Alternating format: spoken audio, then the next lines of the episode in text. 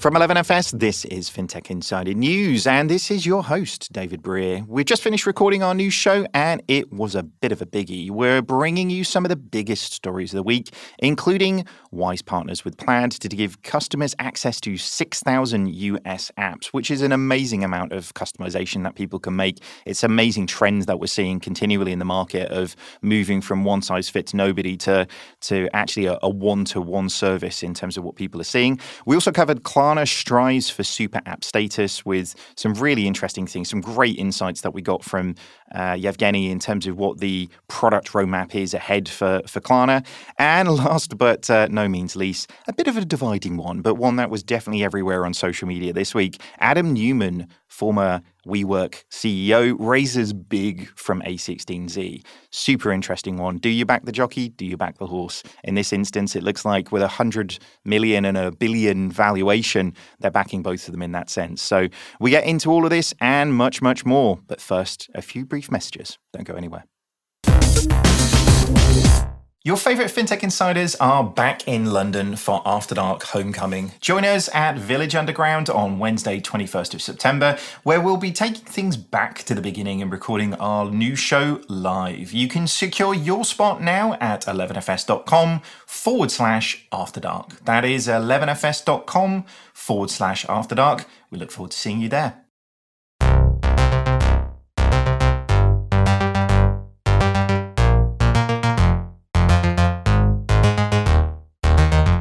Welcome to episode 656 of FinTech Insider. My name is David Brear, and I'm joined this week on FinTech Insider News by my 11FS colleague Nicole Perry, who is the Global Strategy Director here for Business Design and Growth. How's it going, Nicole?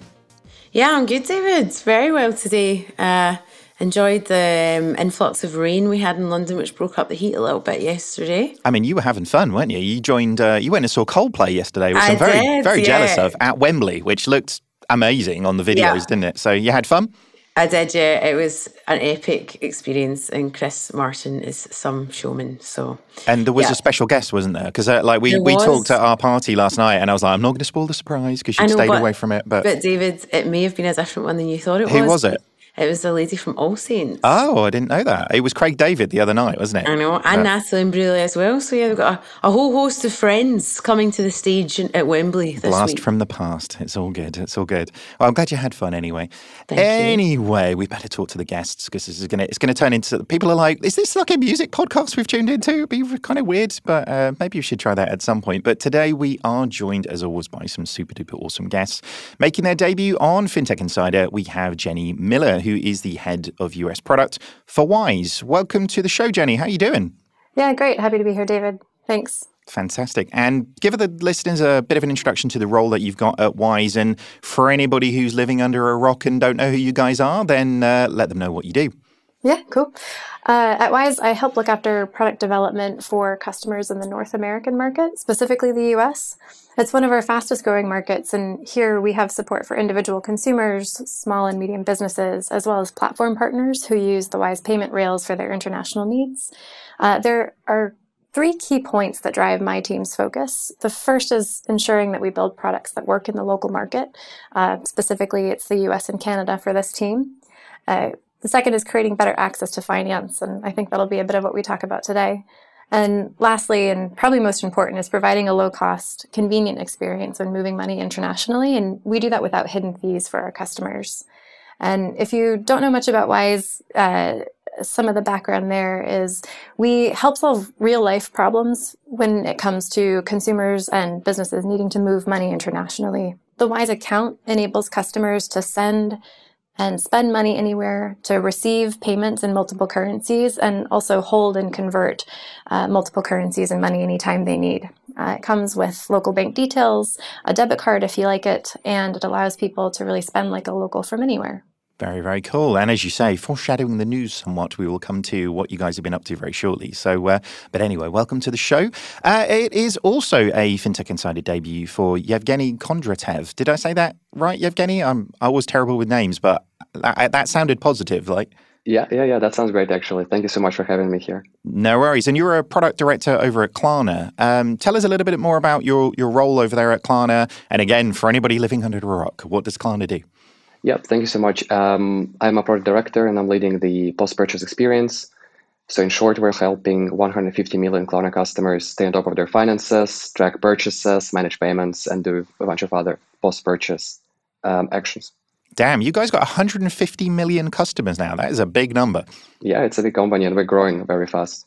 Very, very cool. All right. Well, we will no doubt come to that in a, in a second as well in terms of uh, what's been going on with the news. But um, let's jump straight into it. The first story that we picked up was one that we covered from AltFi.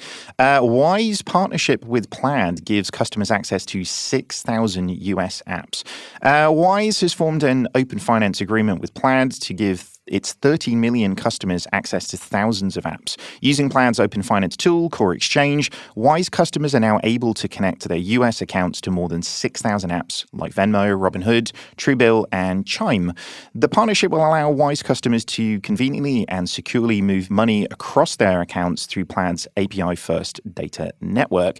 Jenny, we definitely should come to you to talk about this one a little bit first, and then we'll get into a, kind of a more discussion about it. But I mean, this is a pretty big step. But actually, this is two very big organizations coming together to do something awesome, right?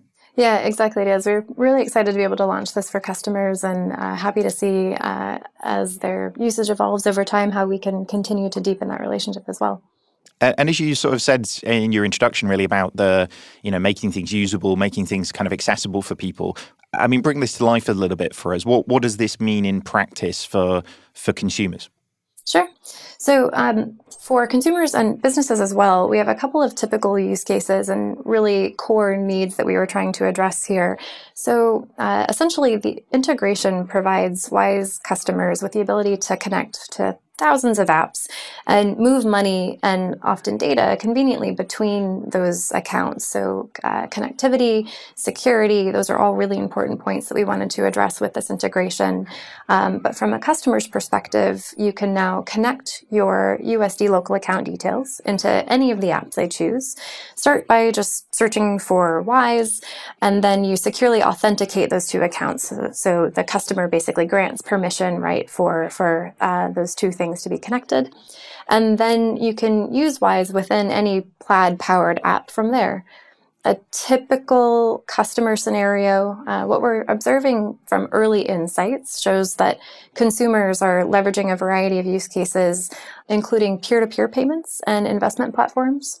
Business customers in the US uh, typically send funds to payroll companies, while global businesses, so those outside the US, are often connecting to neobanks, as well as paying for things like credit card bills or US taxes in various states, among other use cases.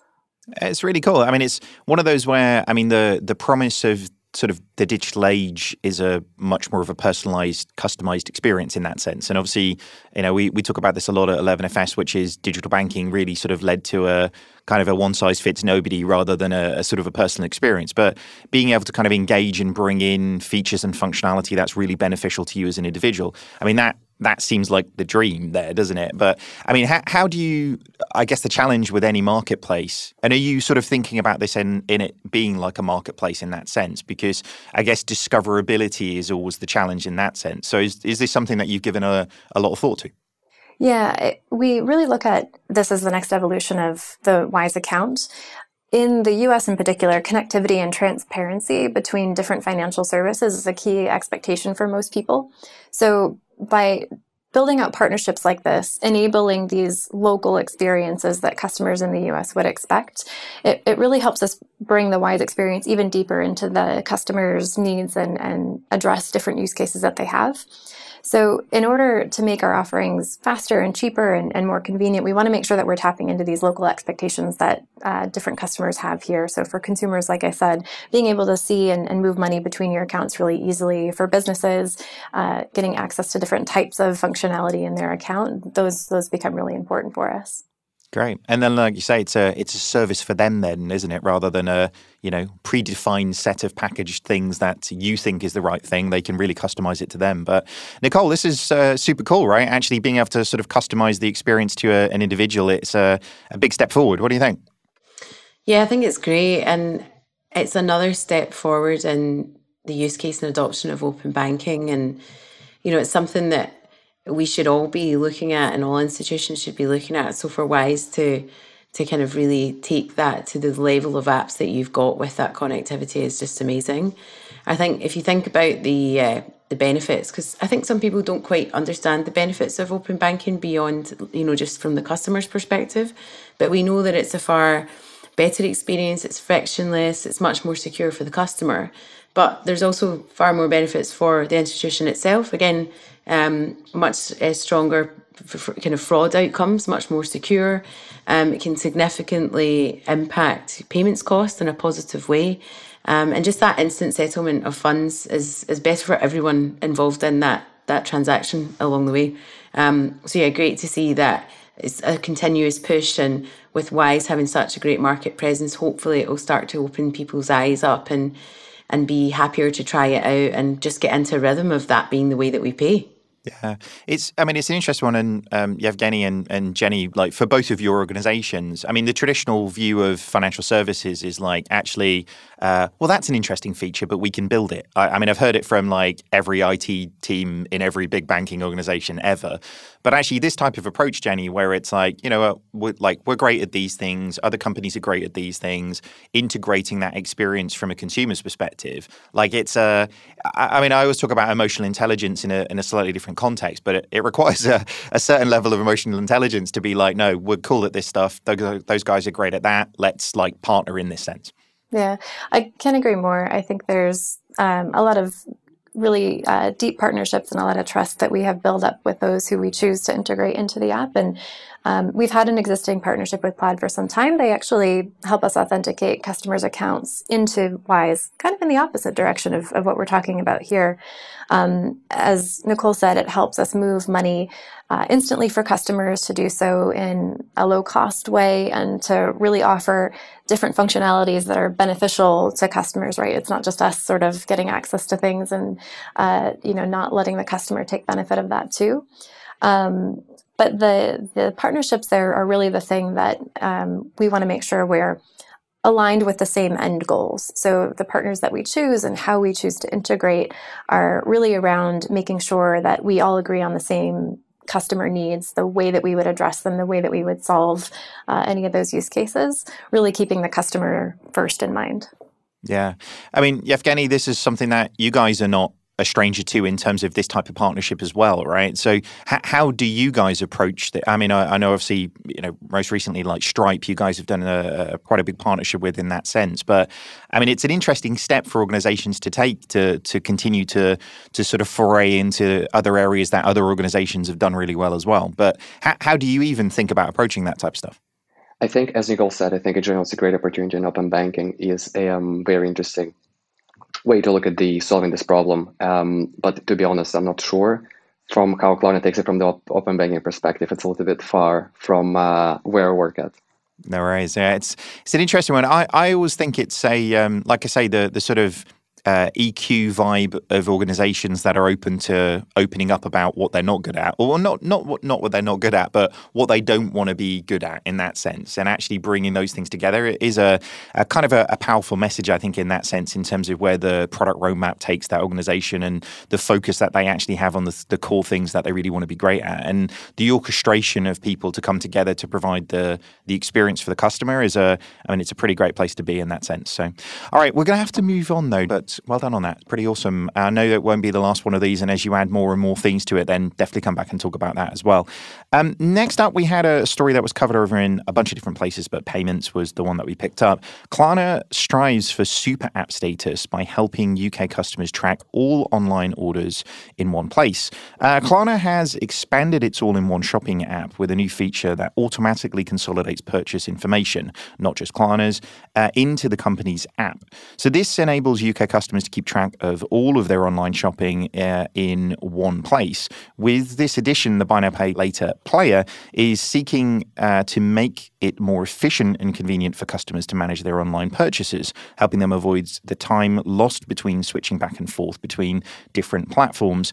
Uh, Yevgeny, I mean, it, it would be remiss of us not to come to you first for this one. But I mean, again, a, a, very interesting problem that you guys are solving for people. So, talk to us a little bit more about this one and and how did this get, given your role, how did this get prioritized up in? I'm sure a you know 13 years worth of a backlog that you've probably got at this stage in terms of features you'd like to deliver.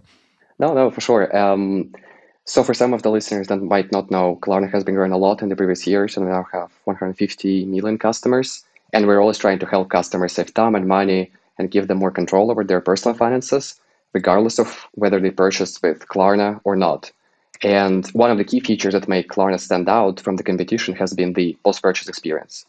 And for example, for almost every Klarna purchase that you make with the checkout, we show you the image of the product you bought.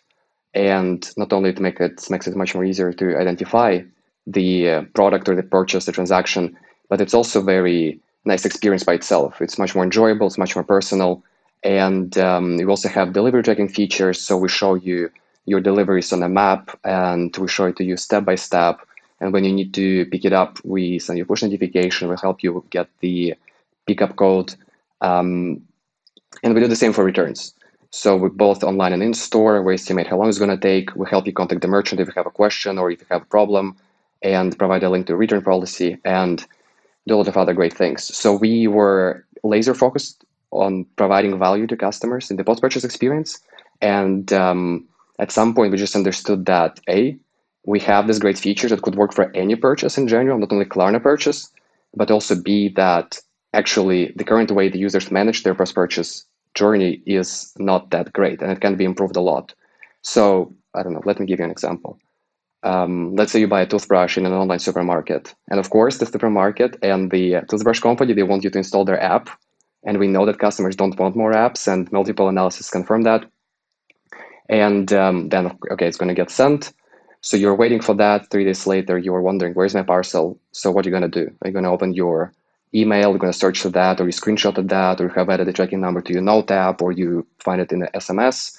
And okay, you found it, you go pick it up. Then a person asks you for the pickup code.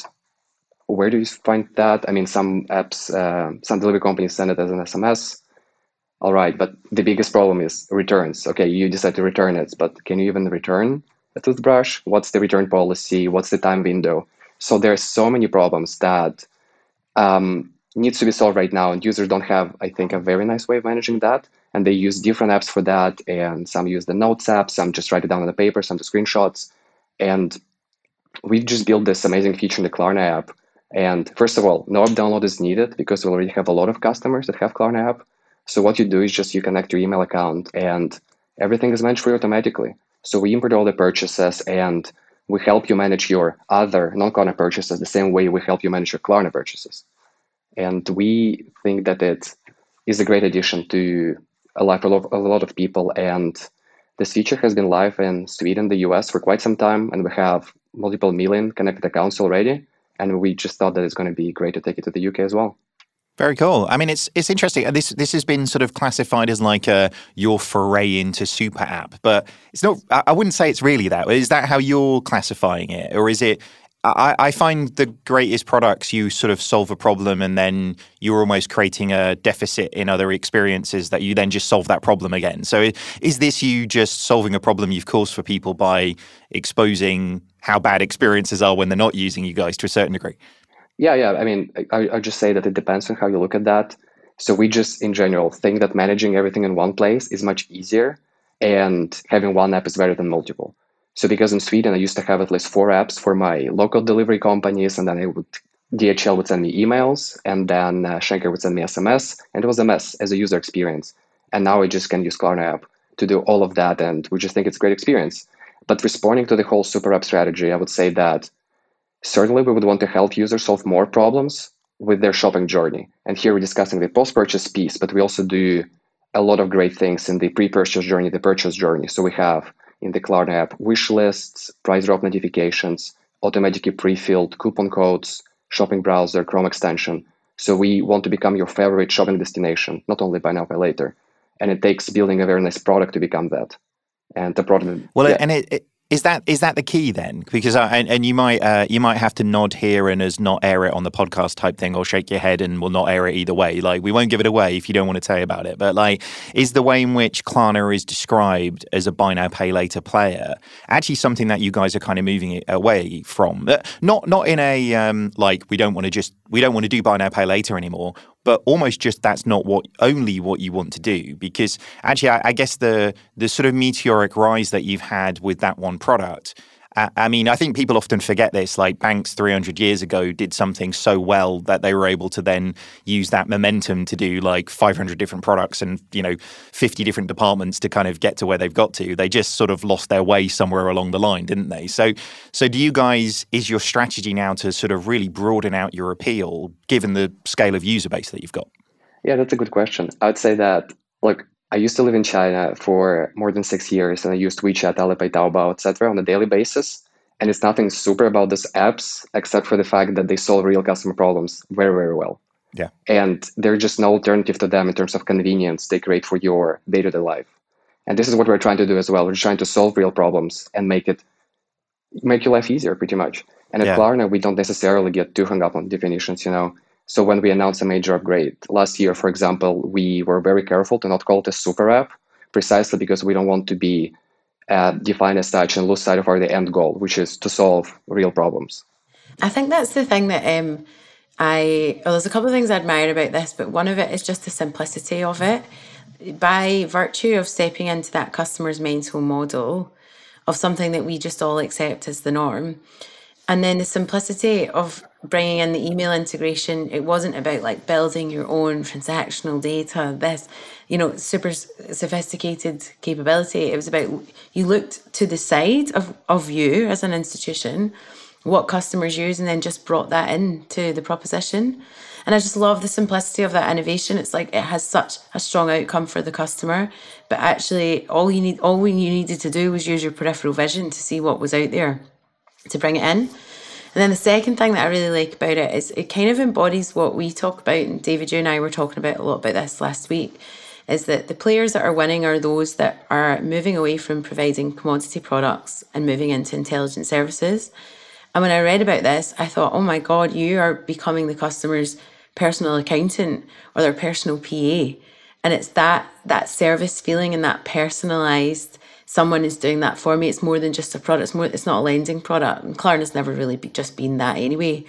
But yeah, I, I, just loved the simplicity of what you've done to enable what is a really really strong outcome. Is is that what Klarna, you think that Klarna's moving into again? Uh, this kind of personal accountant, personal shopper. Per, you know, is personal a huge part of what you do? That's a very interesting way of looking at, at that. We haven't discussed this kind of term, a personal PA, but like thinking about this, I think it's very much connected to what we're trying to do. So we're just trying to help as many problems as we can for the users. And a lot of that will be automation. So we're trying to automate as much things as possible. So email is one of the examples, right? That you don't have to add all of these tracking numbers manually, save them somewhere, but rather we do it for you. Uh, but yeah. we at the same time would want to give you enough flexibility to allow you to shop the way you want, to allow the to manage the way you want. So we don't want it to be.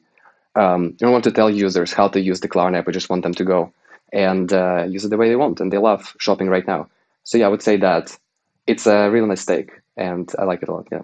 it's interesting, isn't it? And, and Jenny, I mean, both you guys are, are product managers in that sense. You know, product isn't something that's really generally understood in big financial institutions in that sense. Product is very much a, a, financial instrument. It's not the auxiliary services that are sort of led around that. So, I mean, th- this feels like a a, so almost a continual. I, I, always say the difference between features and feelings. Like you guys are solving for the feelings, the problems that customers really have on a day to day basis, not just you know, well, here's the ten things that make it a checking account, and therefore, like you know, have way with you, and you know, the customer can figure out the rest type thing. But I mean, how, how do you guys even? at a and I was joking about the you know 18 years of uh, a product roadmap, but prioritizing then around those things becomes a really interesting thing when you can solve not just staying in your lane in, in a, a, financial institution perspective, but much broader than that in terms of opening up. So, I mean, Jenny, how how do you guys manage that sort of grooming of your backlog to prioritize solving those problems?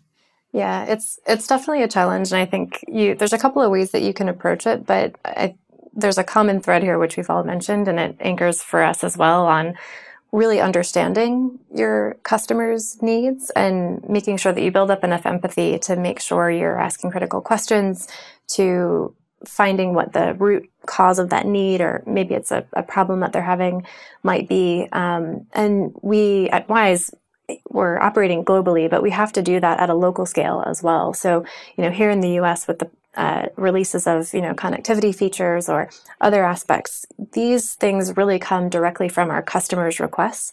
Um, the roadmap isn't something that like product managers in a room, you know, devise up and we sort of measure and, and say, yes, we're going to ship this. It's it's really based on what our customers are asking us for. Um, the interesting thing is uh, again, uh, sometimes obvious statements here, but they're easier to to see than to realize and to act on. Um, customers don't always tell you exactly what they want. They sometimes talk around their experience or they talk around their expectations. And I think the real benefit to building up really strong teams and having that empathy is understanding hopefully we can get close to what the customer means or hopefully we can get close to something that actually solves the problem maybe in a way that you know a traditional product hasn't quite yet or yeah we, we do reach out and we say hey a, a partner can you help us do this better?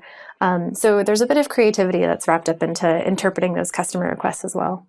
Yeah, Jason, who uh, Jason Bates, who you know, co-founder of uh, Monzo and Starling here, you always sort of, and co-founder of 11FS, always says it's uh, customers are terrible at telling you what they want. They're really good at telling you what their problem is and how they're currently solving it, and actually just doing the thing. And actually, we we use at 11FS we use jobs to be done frameworks to try and get through those things. So, and the weird and wonderful things we've seen customers do to try and solve these problems in the middle uh, is amazing. You know, like and actually just helping them unpack that is a is an amazing thing. But I mean, uh, how about yourselves? Uh, what do you do for a, a, backlog perspective? Is it a, uh, is it a what comes to the top, uh, Yevgeny, or is it is it something else? What do you mean by the backlog? Uh, how are you? How did you prioritize this feature over the ten other million things that you could have done? Oh, right. But I think it's very much connected to what Jenny mentioned as well. We were just trying to understand what's the root cause of the customer's need and what what is the real problem that they're trying to solve and they cannot solve right now. And we've just seen that obviously, since we're looking at the whole post-purchase journey, we go from the uh, top to bottom. So delivery is one of the first pieces that we need to understand and help users do very well. And then there is the, let's say, making payments. Since Klarna is buy now pay later, of users will need to pay back to the user, uh, sorry, to Klarna. And then there will be the returns and refunds, which is maybe doesn't happen to you every time you buy something, but it's oftentimes a very painful experience that we could potentially help you with that. So I think that looking at that, we focused on the delivery tracking that is not working very well for the users right now. Again, like there is no one single app that works for everything. And then returns and refunds that is just very painful. And then we thought about what would be the nicest way how to automate it for you and how we can, you know, solve your problem solved once and don't need to ask you to do all of this manual job that you do right now. Very good. Uh, I doubt it will be the last time we're, we're talking about a feature you guys are, are, are launching, but uh, yeah, congratulations on this one. We're going to take a, a little bit of a break and we'll be back with you very shortly. Here at 11FS, we believe in explaining FS without the BS. That's why we created our 11FS Explore series. Weekly videos that break down a complicated financial services topic into something everyone can get their head around such as on ramping, buy now, pay later, the cost of living, ESG, stablecoins, telematics insurance, and inclusive design. Search 11FS Explores on YouTube now. All right, folks, let's get into the second part of the show. Uh, first up, we had a story that was covered over on TechCrunch, which is QED makes its first African investment backing Nigerian fintech TeamApt. Uh, QED Investors, the US fintech focused venture capital firm, has led a new investment in TeamApt, a Nigerian fintech that provides business payments and banking platforms. The investment was over $50 million, according to sources, though neither QED nor TeamApt would confirm the figure. That's somewhat mysterious, isn't it? In terms of uh, they're uh, they're not going to confirm whether it's over. It was like some sort of game of higher or lower. It looks like potentially with uh, with TechCrunch that they were playing. But uh, QED themselves have invested in 27 unicorns and has uh, over more than 180 portfolio companies across 14 different countries. Uh, TeamApt is the first investment though that they've done in Africa. Uh, I mean, this is interesting, Nicole. Every time me and you are on the, the show together, there's a, a, bunch of someone invests in something significant in Africa, and the the numbers, albeit not confirmed in this one, just keep, seem to keep getting bigger and bigger, don't they? In terms of you know Africa really becoming a uh, a major sort of uh, part of the the sort of fintech uh, map. Yeah, yeah. I mean, I might be a bit controversial here, but I mean, obviously, it's a significant investment for the investee. But for the VC firm itself, it doesn't really, you know, you could be could be said that it, it's not necessarily that significant. You know, Nigel Morris is the firm's co-founder and managing partner said that Africa was the final piece of the puzzle for transforming QED into a global fintech specialist VC firm. So it feels like it fits their strategy. We know that emerging markets, especially Africa, are huge at the moment.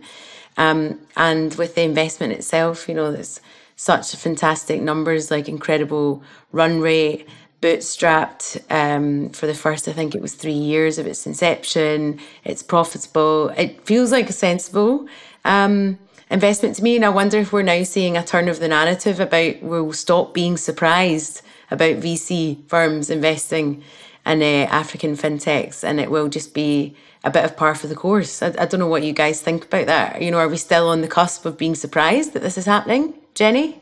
I don't think we should be at all. And if I can speak from Wise perspective, uh, as a global company, it's true. Our mission is to bring money without borders to everyone eventually. Uh, there's uh, core tenants, of course. We want instant payments. We want it to be convenient and transparent for everybody. We want eventually for things to be free as well. It's it's truly a global mission.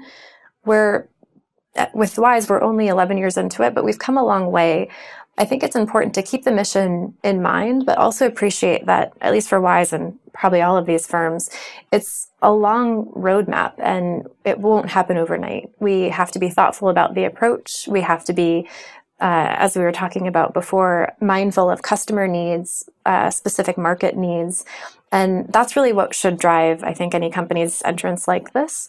Um, and uh, that will help, you know, make these products more accessible, make these products more available. But it's in that thoughtful and mindful approach that you've got to take that with.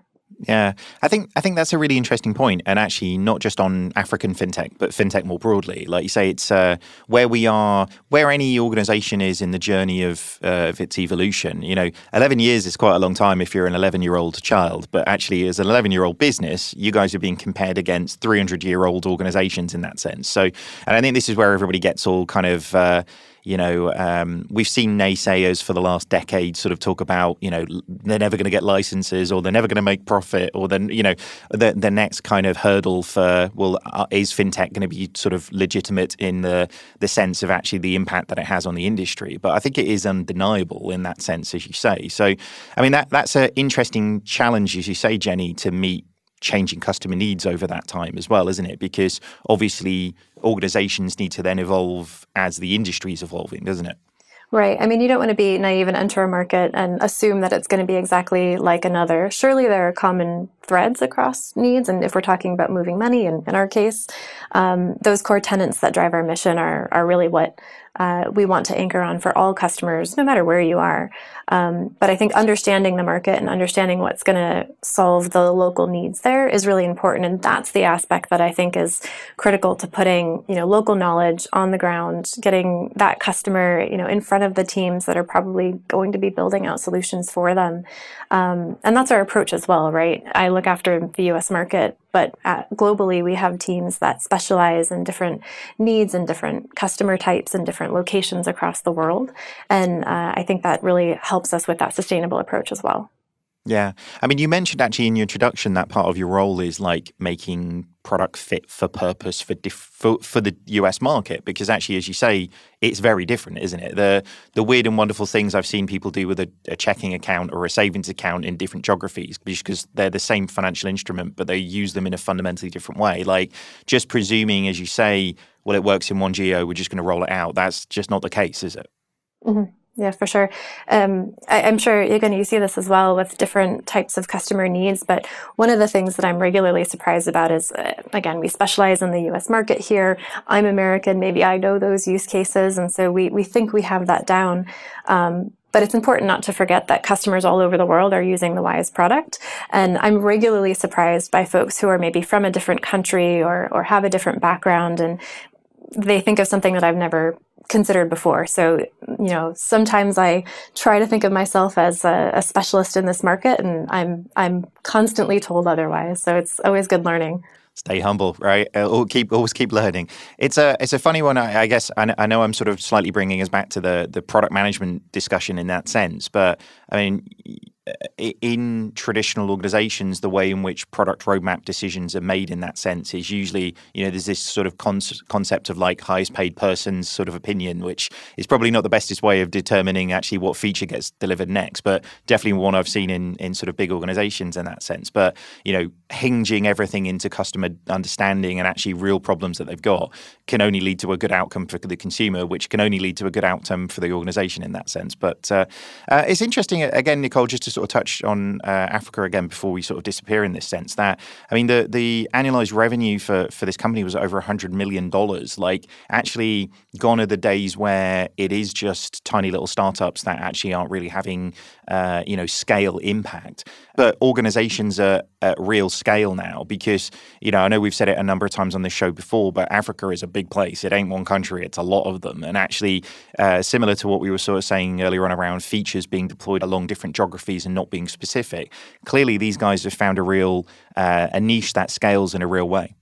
Yeah, absolutely, David. I mean, if even if you look at Nigeria alone, for example, which is leading the way in wide scale adoption of digital payments across Africa, they have seen over 800 billion US dollars in digital transactions annualized for the first four months of the year. So it's just huge. And I think that until recently, we it just there, there wasn't that global market shine on it and i think it's really great to, to see these fintechs being put on the global stage and to realize that they've got to that scale without you know the huge vc inflows that we've seen in other markets and actually if anything we should look to that continent to look to see how they've innovated, how they've raised funds, how they've how they've scaled without all this like shininess of the rest of the world that's been going on and the tension that that's got. Um, so yeah, continuously one to watch. And if I was a fintech founder, I would be looking to connect with African fintech founders to see what they're doing, how they're doing it, and what their ambitions are. Yeah, Yevgeny. Yeah, uh, you talked about you lived over in China for a bit. Uh, Africa. Uh, I feel like I'm constantly trying to get, get you to give up your product roadmap, but uh, are you guys uh, Africa on your roadmap here? What I'll say is that in general, Nigeria is a very interesting country. And from the fintech perspective, I think the industry there is booming, but I cannot comment on Klarna's ambitions in terms of next market launches. You've got a great poker face. You really do. It's brilliant. All right. Next story that was up uh, is one that we picked up on Reuters, which is Brazil's central bank chief predicts end of credit cards, which is always quite an interesting one for uh, somebody in central banking to make such a, a widespread uh, sort of prediction in that sense. But Brazil's central bank chief Chief Roberto Campos Neto said he believes credit cards will cease to exist soon due to the growth of Brazil's open finance system. Uh, Open Finance, a Brazil central bank project that has been implemented uh, in phases since 2021, is where clients authorize financial data sharing with different institutions. Speaking at an event, Campos Neto stated that users will control all aspects of their financial life in one integrator on their mobile app, rather than having many apps for different banks. This will allow the development of cash management products for individuals and for users to choose between making payments with the central bank's Pix uh, instant payment system by debit or credit. Campos Neto said this system eliminates the needs to have credit cards. I think that credit cards will cease to exist at some point soon, noting that some banks have already started to use Pix to offer credit. Uh, to find out if credit cards could really become a thing of the past in Brazil, we reached out to Bruno Diniz, the FinTech Insider regular and co founder of Spiralem, to learn a little bit more about this. Well, I don't think that the credit cards are going to cease to exist in Brazil, but I do believe that Pix is going to emerge as a true competitor to it in the near future. So basically, if we look at the Brazilian scenario right now, on July, we processed more than 1.8 billion transactions using Pix, but it basically replaced cash most of the time. Once we start seeing some of the features that we use with credit cards here in Brazil in Pix. For example, here in Brazil, we can pay through installments using credit cards. This is a buy now, pay later function embedded on it for years. But Pix is going to have the same function pretty soon. And another thing is when you combine open finance and payments initiation, you can really create new ways for paying for things and it will pose a threat to credit cards. So I think that once all of that is implemented, we can really see more competition in the space and Pix taking a part of the market share of credit cards. But uh, it won't be enough to make it disappear. Also, because the credit card industry is very robust and, and strong in the country. Very good. Thank you very much, Bruno. Uh, I mean, it's an interesting one, isn't it? Uh, it's interesting on sort of multiple levels, really, that a central bank, you know, there's there's so much of a push for decentralization of financial services, but actually a, a central bank taking such an active role in creating such a system is, is actually quite interesting. I can't imagine uh, uh the Bank of England doing similar in in the UK, Nicole, can you? Mm, I'm not quite sure as they're, as they're as progressive or opinionated as that. But for me, I don't know, I feel like this is maybe a little bit of a clickbait type uh, coverage because if you are taking what he said in complete literal sense, will credit cards disappear? That's implying that no one would ever use a credit card again. What I find that when this is talked about is it's not actually that the need for a credit card goes, it's the way in which you access that line of credit. So do I think that we will all be walking around with plastic credit cards in however many years' time? No. I think that we will have a relationship with a bank and you happen to have a line of credit and that credit is applied in different ways. So it's no longer called a credit card, but functionally that that product is is sitting there in that value chain from the bank. There, there's a service on top of it. You don't see that product anymore, but you still access that line of credit. So, in one sense, I agree with him. In terms of moving to, you know, it being one integrator on your phone, again, I think that could potentially be the next evolution is that fintechs could own that customer interface and own that aggregation of the services. It might not even be fintech, it could be like lifestyle brand, it could be a Klarna. Um, and then actually all of the products will sit within the bank and banks will become faceless. So it's a very interesting debate and one that I love to have, to be honest. So uh, I'm glad that we're talking about it here today. Um, Evgeny, what do you think about, uh, you know, this? Could, could Klarna become the replacement for something like a credit card? Well, I was going to say I, I, can't help but draw similarities between what you guys have done at Wise, Jenny, in terms of the the the, the the approach, but I can't imagine the Fed coming along and making you do this, right? Uh, especially in the U.S., probably not. um, but but yeah, I think um, the thing here for me is you're exactly right. Um, what a current product is today and how it's used is, I think, the right thing to question. Is it still solving a problem? Are there different expectations, and how do those things evolve? Especially with open finance, which is slightly different to open banking in different markets. Really, the way that we would look at this and what I would hope that other fintechs institutions do is make sure that these decisions have a physical card or not, or, or grant credit in a certain way or, or not, are really to the benefit of consumers, especially in the US where credit is particularly important.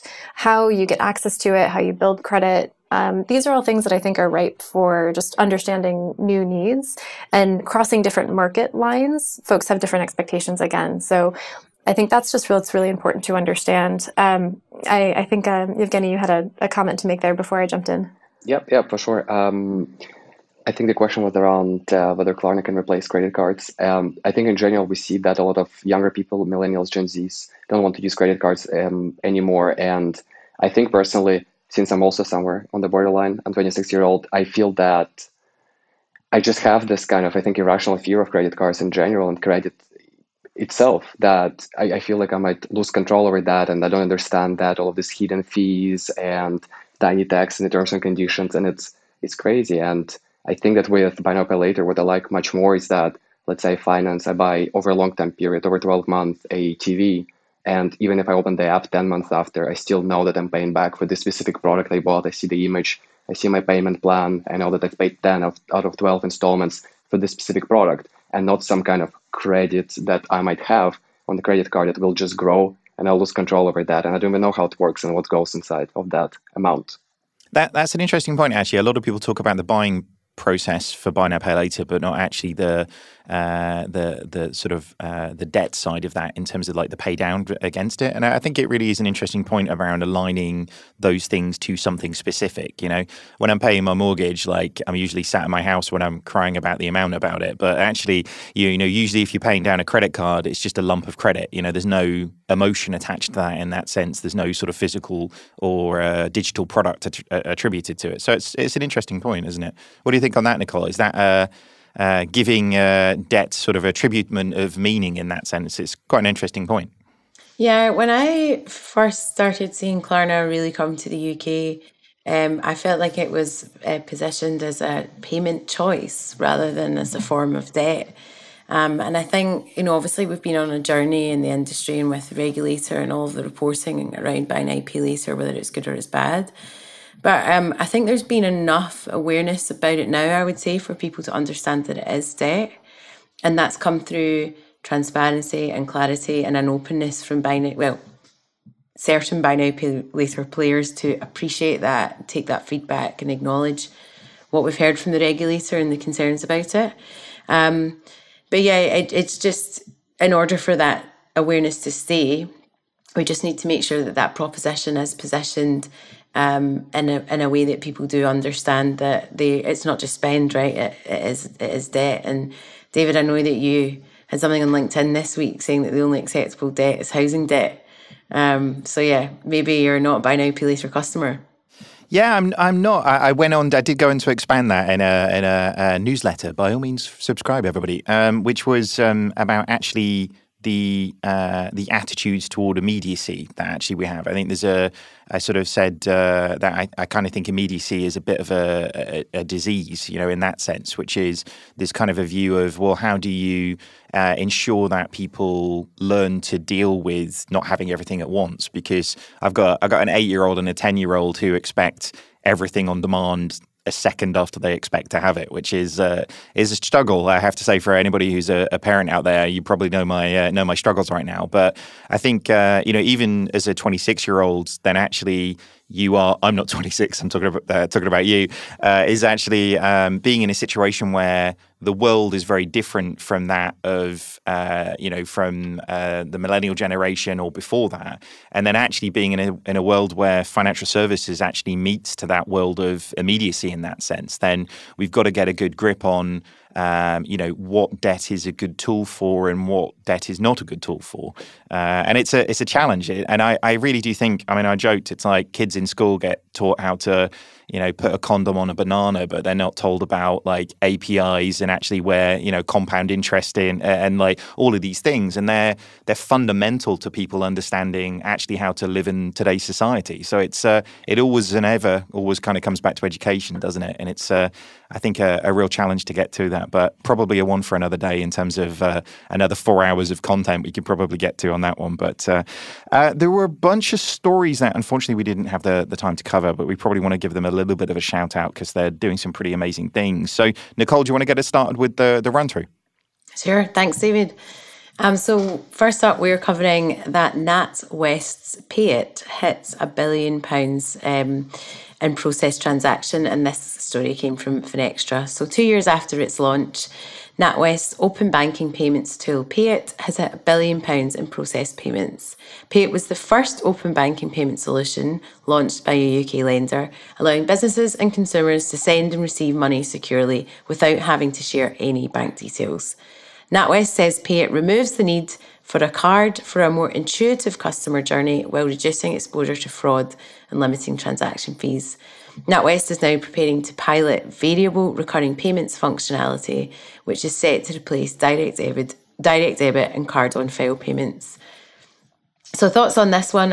Again, it's a really positive story for open banking. I think the fact that this type of offering has been introduced by a heritage bank, NatWest, um, really has the potential to take it to the mass market. And, you know, that billion pound figure um, is really proving that that works, I suppose.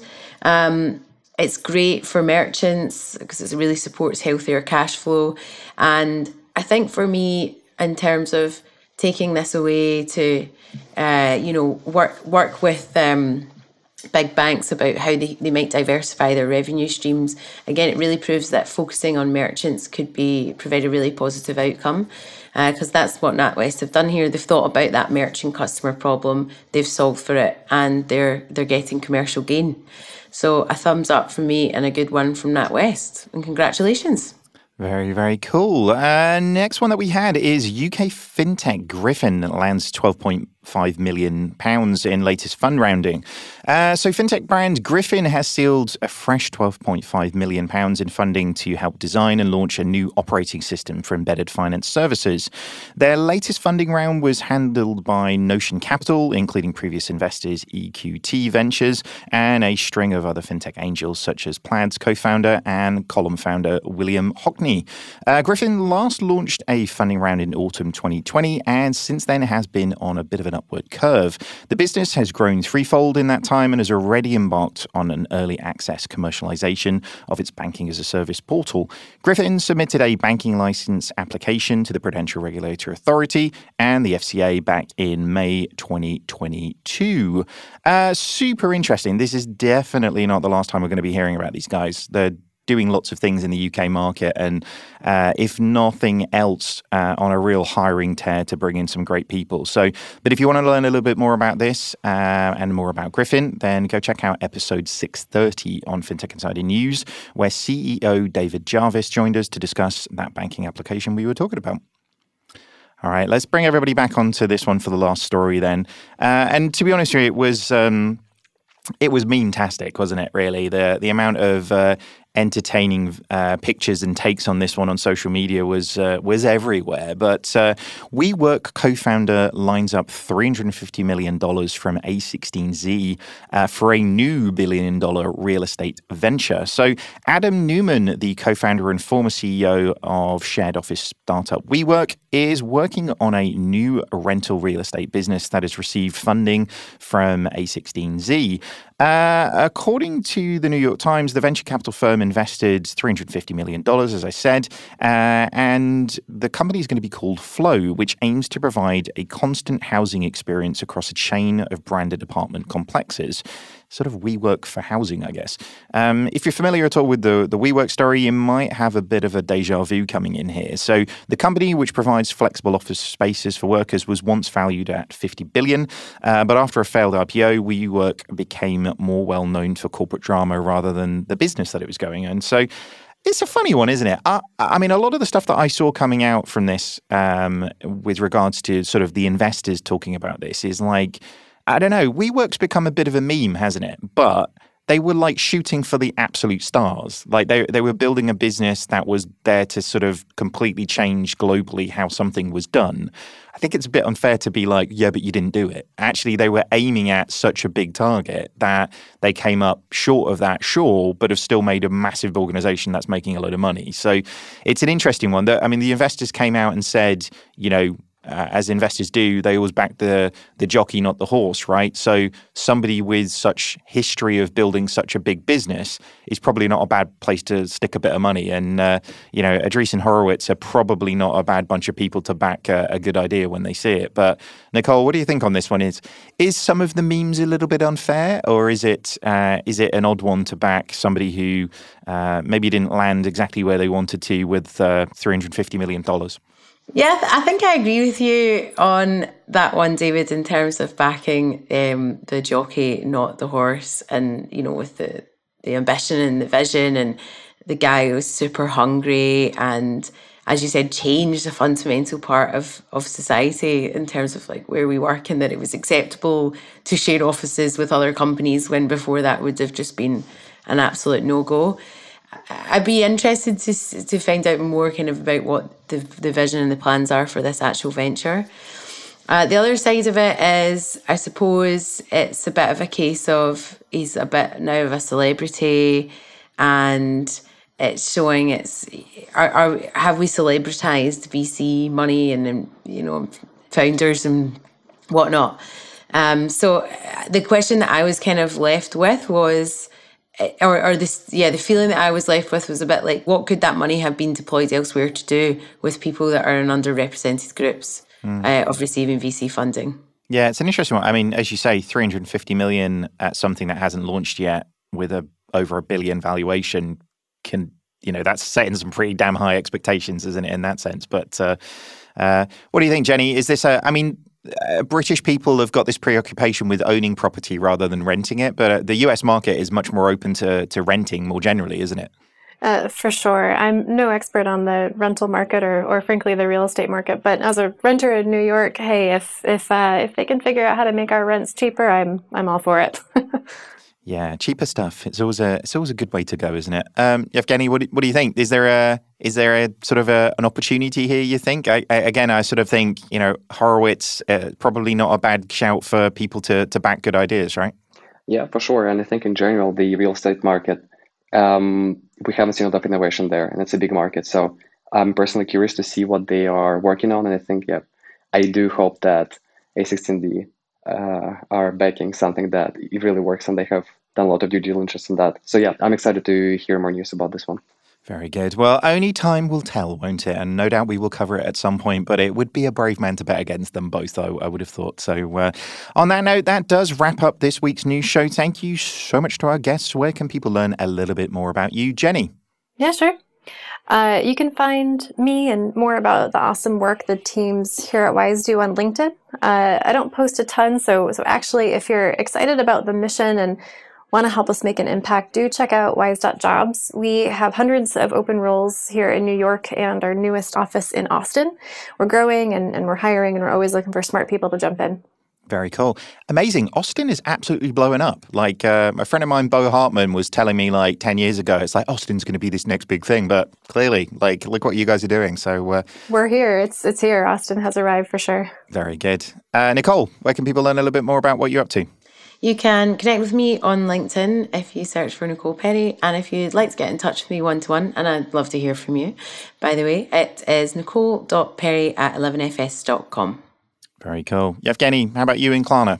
Yes, just find me on LinkedIn. Simple as that. Very, very cool. As for me, I'm predominantly lurking on LinkedIn these days, so you can find me over there. And thank you, folks, for listening. If you enjoyed the conversation and want to get involved, you can find us on pretty much every social media or email us on podcasts at 11fs.com. Thank you very much for listening, everybody. Goodbye.